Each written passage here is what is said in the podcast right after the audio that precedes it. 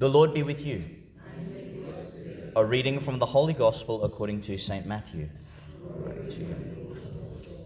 Jesus said to his disciples, This is why I am telling you not to worry about your life and what you are to eat, nor about your body and how you are to clothe it. Surely life means more than food, and the body more than clothing. Look at the birds of the sky. They do not sow or reap or gather into barns, yet your heavenly Father feeds them. Are you not worth much more than they are? Can any of you, for all his worrying, add one single cubit to his span of life? And why worry about clothing? Think of the flowers growing in the fields. They never have to work or spin, yet I assure you that not even Solomon in all his regalia was robed like one of these. Now, if that is how God clothes the grass of the field, which is there today and thrown into the furnace tomorrow, will he not much more look after you, you men of little faith? So do not worry. Do not say, Why? What are we to eat? What are we to drink? How are we to be clothed? It is the pagans who set their hearts on these things. Your heavenly Father knows you need them all. Set your hearts on his kingdom first and on his righteousness, and all these other things will be given you as well. So do not worry about tomorrow. Tomorrow will take care of itself.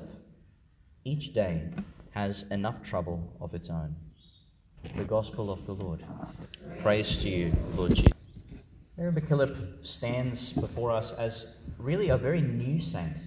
It's only a short number of years that she's been in our canon. And I feel like the feast of Mary MacKillop is a little bit like Anzac Day, which is not a liturgical feast, but it's one of those days of great Australian importance that I really wish I knew a lot more about. Uh, I've enjoyed today reading a little bit of this biography, which was written some years before her canonization, and it paints a beautiful picture of her life and her worthiness, for lack of a better word, of um, the honor that we're giving her now and the honor that we're giving God present in her life. So I'd like to um, make reference to a few of those things. The first is some marks made in the preface by the then Sister Katrina Brill, who was the superior of, of the order, the leader of the congregation. And she writes, as we know, that Mary MacKillop is an Australian and grew in holiness as an Australian. It was out of this context that her sainthood um, flowered and blossomed.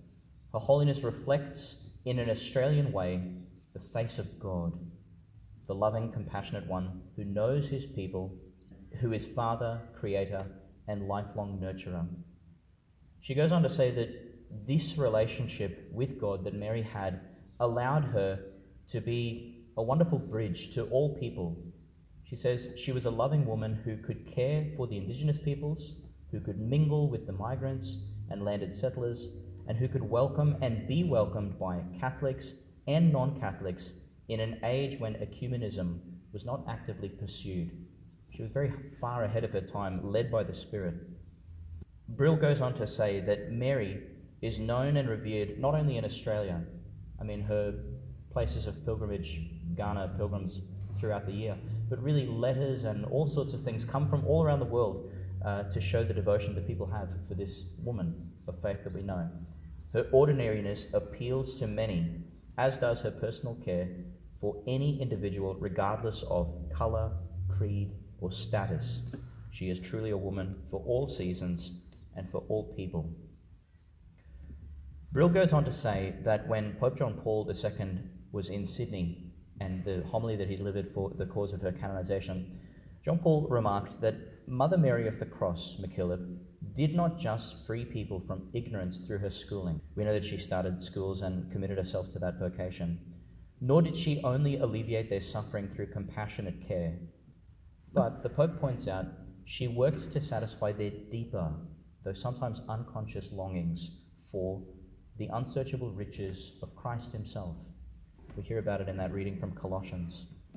And we heard that proclaimed just now. So I'd like to suggest that in Mary's life we see really all of that reflected beautifully.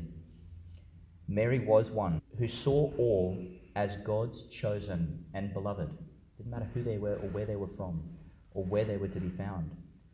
And she set out to clothe them, as it were, in compassion and in kindness.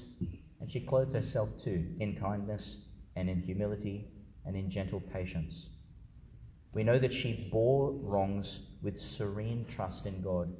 And I want to cite here um, the author's notes because it's easy to, to sort of um, romanticize the, the struggles she had, but really her attention was not on the struggles that she had with authority. Her attention was on God and God's love for whoever exactly she was working with and working for. Father Paul Gardiner, the Jesuit priest who, priest who authored this book, he says here Mary MacKillop revered people in holy orders and respected all authority as a derived expression of God's will. So God has so desired his flock to be guided in this way, and Mary knew that. But she had problems when prelates extended their jurisdiction ad libitum or neglected the directives of higher authority. In other words, when people abused their power and it squashed the mission of God. Some episodes caused a stir at the time and they make dramatic reading now. But, and I think this is very important, but it would be superficial to regard them as her most momentous battles. Her great hero- heroism is not uh, against big bad church. No, it says here Mary's real battles were rather those in which the bishops and the whole church were unequivocal allies in a war with the ungodly forces at work in society those forces that dehumanize the least among us. The pursuit of human values, full of authentic and founded on the eternal, as revealed by Christian faith, was the main concern of all parties, Mary and those that she was working with and under and, and, and for. Whatever differences there were, there was always complete agreement about the common purpose for which they were, in fact, employed. I think it begs the question for us as church today, because in Mary's age, it was dangerous to be a Catholic. That's one of the titles of the chapters here. But now we stand as a church in dialogue and missioning alongside a big, diverse people. What is God calling us to do? To work with and for and through them, to make his face known yet again, and to shine even as saints of today's um, today's faithful. Finally, Mary was a beacon of reconciliation between peoples, and it was really because of her trust in God who does reconcile us, reconcile all of us. Um, I think, like so many saints who have gone before her, Mary was what we can call poor for the poor, with those who she was serving, not from above, but, but on a level ground, dignifying them. I think of um, the likes of Clare of Assisi or Mother Teresa.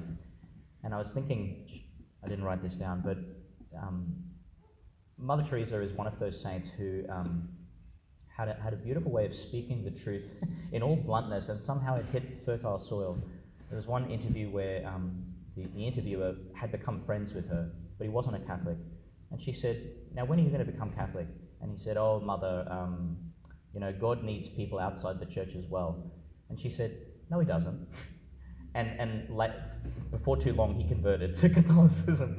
So there's something about the bold witness that these women are able to make that, that is appropriate. You know, it's appropriate for them. And if we can follow their model, then perhaps we too will hit fertile soil in our proclamation of the gospel and in our invitations to Christ. Finally, if I can, and with regard to that gospel passage that we heard, I'd like to read this letter between, between Mary and, and Monsignor Kirby. And take note of the beautiful trust that she has in providence, heeding the words of Jesus here, saying, Don't worry. Don't worry about food or clothing or anything, because your God loves you and is, in fact, providing. Mary was a woman of prayer. And I think for all of us, people of prayer, we know that not always do our prayers seem to be answered. Sometimes they seem to just float up into the ether and disappear. But Mary gives us I think, beautiful words of wisdom which she knew in her own life, and perhaps we ought to know them in ours as well. So, if you'd like, um, you can close your eyes and think of your own prayer life as you hear these words. And if, finally, if I can say this, imagine the cross itself before you as you hear this. She's not called Mary of the Cross MacKillop for no reason. She clung to this thing as a, as a staff to, to guide her through life, to shepherd, to administer, to do all things um, with the strength of Christ. She writes here to Monsignor Kirby O Father, I cannot tell you what a beautiful thing the will of God seems to me. For some years past, my communions, my prayers, my intentions have all been for God's will to be done. I can never pray for a particular intention, a particular person, or anything particular about our own institute, but in God's loved will, that is. Whilst I desire with all my heart to pray for these, I cannot help at the same time desiring that He only use my prayers for the intentions that His own will most desires at this time.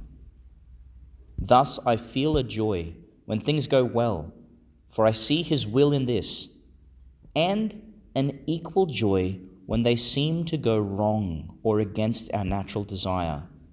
For there again I see His will, and am satisfied that He has accepted my prayers and those of many more for some other object at the time nearer to His adorable will. To me, the will of God is a dear book which I am never tired of reading, which has always some new charm for me. Nothing is too little to be noticed there, but yet my littleness and nothingness has often dared to oppose it, and I am painfully conscious that in my many ways I still, in my tepidity, offend it against without perceiving that I am doing so. But such dear lessons as you gave me the other evening then come to my aid and encourage me. For, she concludes, the love of my sweet Jesus is too strong, too beautiful, his merits too great for me not to cling to him. Saint Mary of the Cross MacKillop, pray for us.